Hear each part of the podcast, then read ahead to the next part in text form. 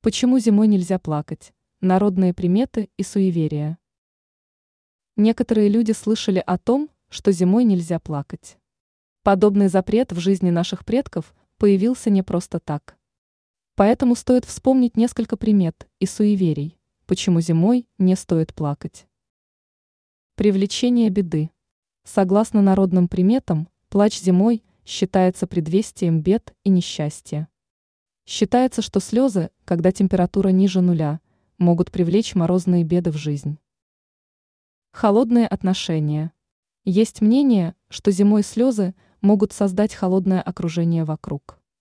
Это символизирует возможность замораживания отношений и создания холодного климата в семье или среди близких. Замерзшие слезы.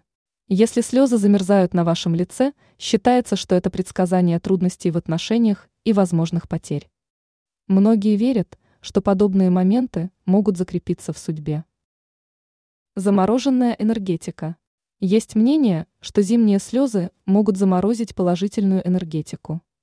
В холодное время года крайне важно сохранять положительный настрой и делать все, чтобы создавать для себя комфортную обстановку. Холодная грусть. Зимние слезы часто ассоциируются с холодной грустью.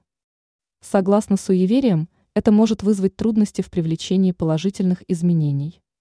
Настроить себя на негатив можно за несколько минут, но выйти из этого состояния быстро получится далеко не у всех.